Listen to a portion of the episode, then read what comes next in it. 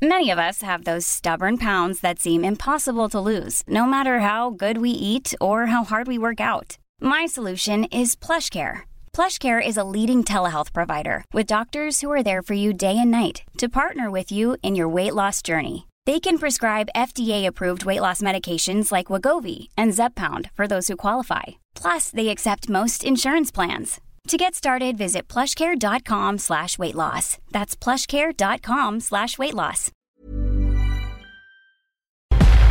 Entrevista.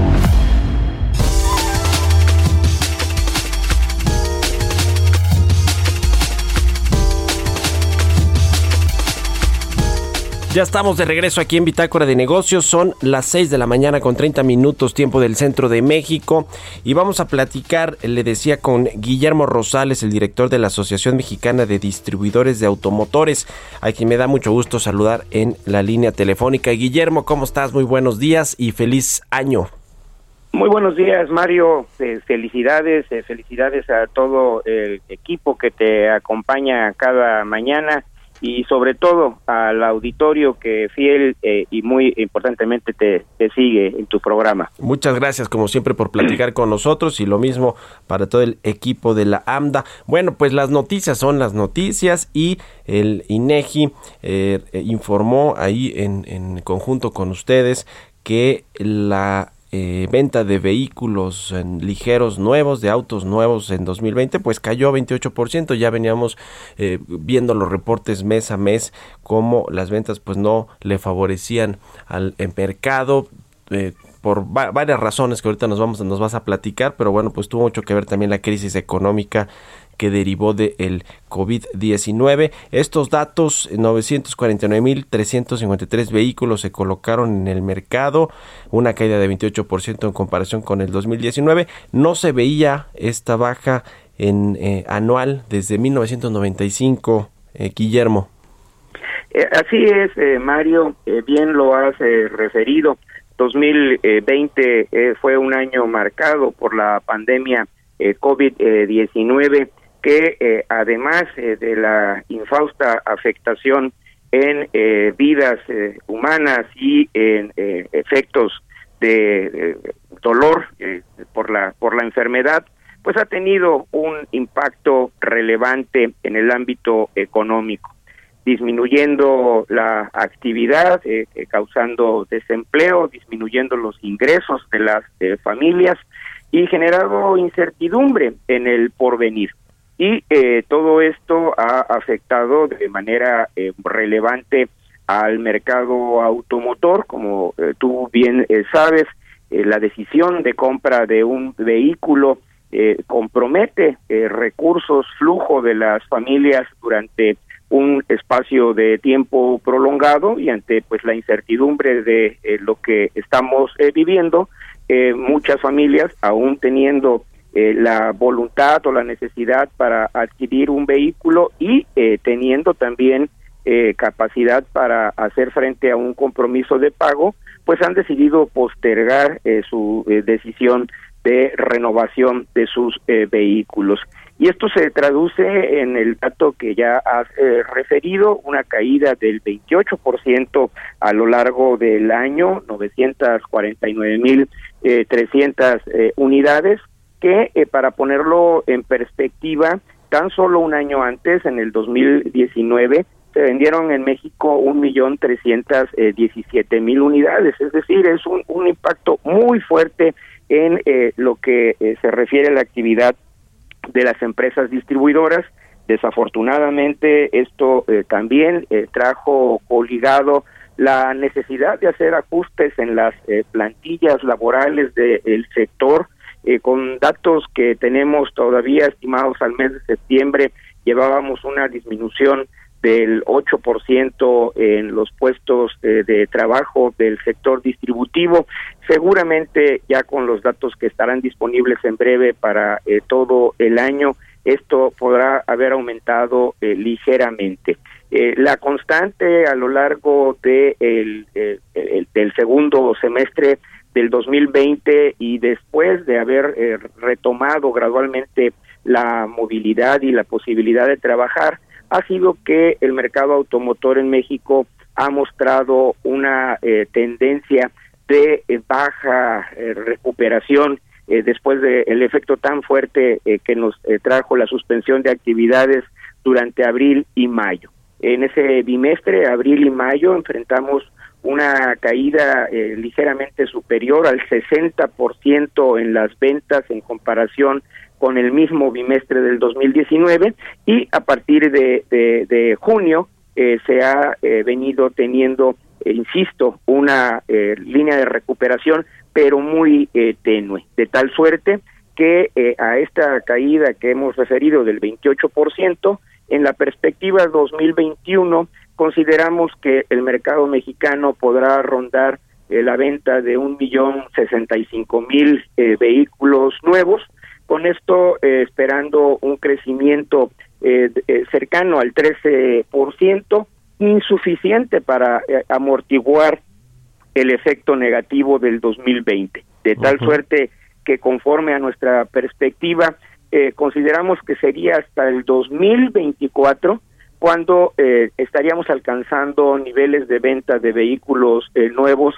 similares a 2019, eh, hablando eh, una línea superior a un millón trescientas mil unidades, muy lejos del año récord 2016, cuando logramos la comercialización de un millón seiscientas siete mil unidades, Mario.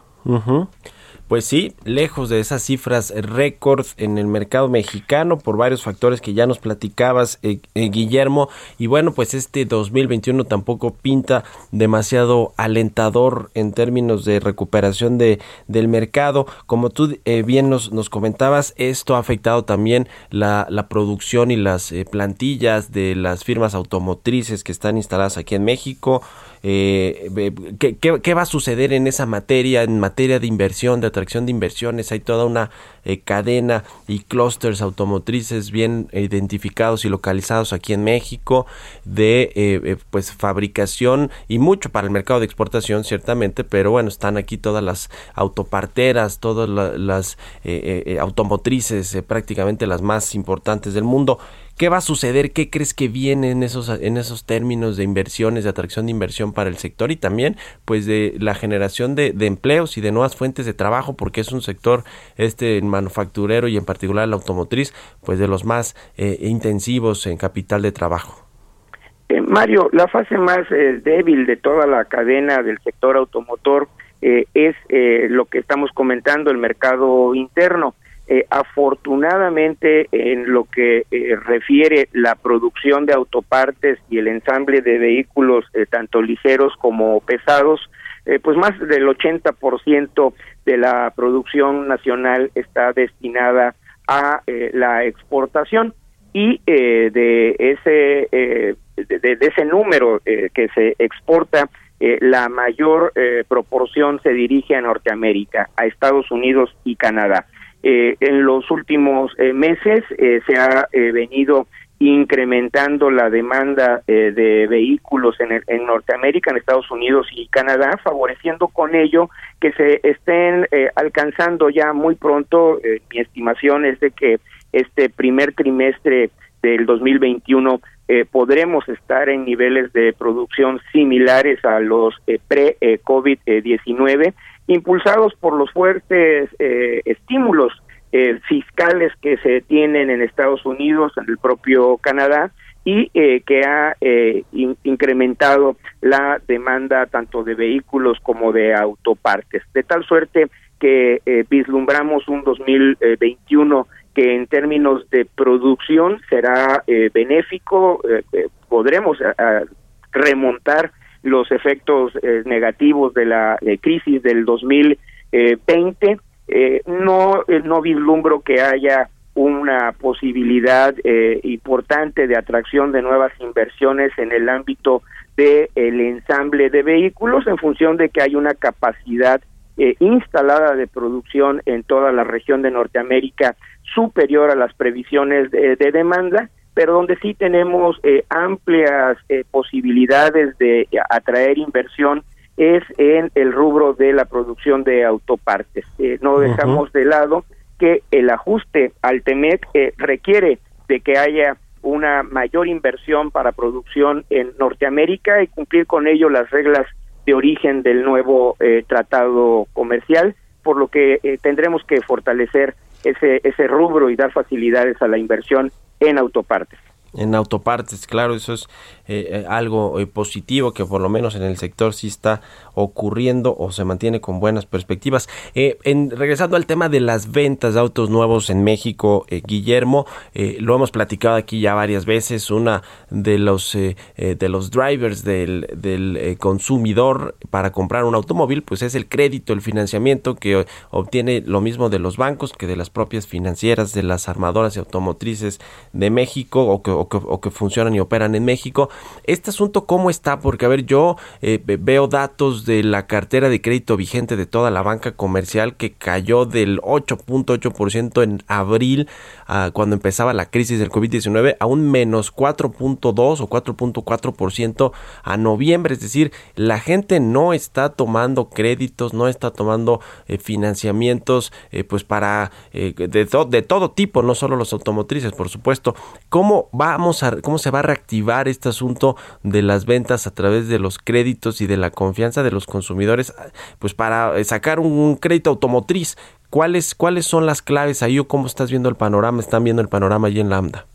En efecto, hay una correlación eh, directa entre el financiamiento otorgado para la adquisición de vehículos y eh, la venta total. Casi el 62% de los vehículos comercializados en el país tiene detrás eh, una eh, autorización crediticia. En este caso, eh, lo que enfrentamos es una crisis de demanda por los factores que ya comentamos, tanto de disminución de ingresos como incremento de incertidumbre del consumidor. en contraste, desde el lado de la oferta, en esta crisis, a diferencia de lo que vivimos, por ejemplo, en el 95 o en el 2009, no se ha eh, detenido la oferta y la competencia en el mercado, eh, tanto por parte de la banca como de las empresas especializadas en crédito automotriz. Eh, por el contrario, se mantienen plazos muy atractivos para la contratación de un crédito automotriz que van hasta los seis e incluso siete años para poderlo amortizar y con una eh, acompañamiento positivo que es producto de la política monetaria implementada por el Banco de México, que ha incidido en una eh, reducción constante eh, de las tasas de interés, haciendo más atractivo la contratación de un financiamiento para la adquisición de un vehículo. Creo que estos factores se servirán para apuntalar el comportamiento de la venta de vehículos 2021 en eh, la, la, curva de recuperación que te he mencionado, el incremento que esperamos de cercano al 13% para este año respecto del cierre del 2020, que, eh, eh, insisto, también es insuficiente para remontar la crisis, pero bueno, nos lleva en esta tendencia de recuperación gradual. Pues ahí está, habrá que eh, eh, eh, ver con cuidado cómo se va moviendo la economía, cómo se comienza a recuperar una vez que pues también esta distribución de las vacunas contra el COVID-19 pues surta efectos en buena parte de la población y se puedan reabrir muchas actividades y que esto sea un círculo virtuoso para la recuperación de todos los sectores económicos, en particular pues uno tan relevante para la economía nacional y para los empleos que se generan en el país, que es el sector automotriz. Lo estamos platicando, si no se permite, si te agradezco como siempre, Guillermo Rosales, director de la Asociación Mexicana de Distribuidores de Automotores, que nos hayas tomado la llamada y muy buenos días. Estimado Mario, el agradecido soy yo y siempre a tu disposición. Muy buen día y feliz año de nuevo. Igualmente para ti, para todos allá en la AMDA. Mom deserves the best, and there's no better place to shop for Mother's Day than Whole Foods Market. They're your destination for unbeatable savings, from premium gifts to show-stopping flowers and irresistible desserts. Start by saving 33% with Prime on all body care and candles. Then get a 15-stem bunch of tulips for just $9.99 each with Prime. Round out Mom's menu with festive rosé, irresistible berry chantilly cake, and more special treats. Come celebrate Mother's Day at Whole Foods Market.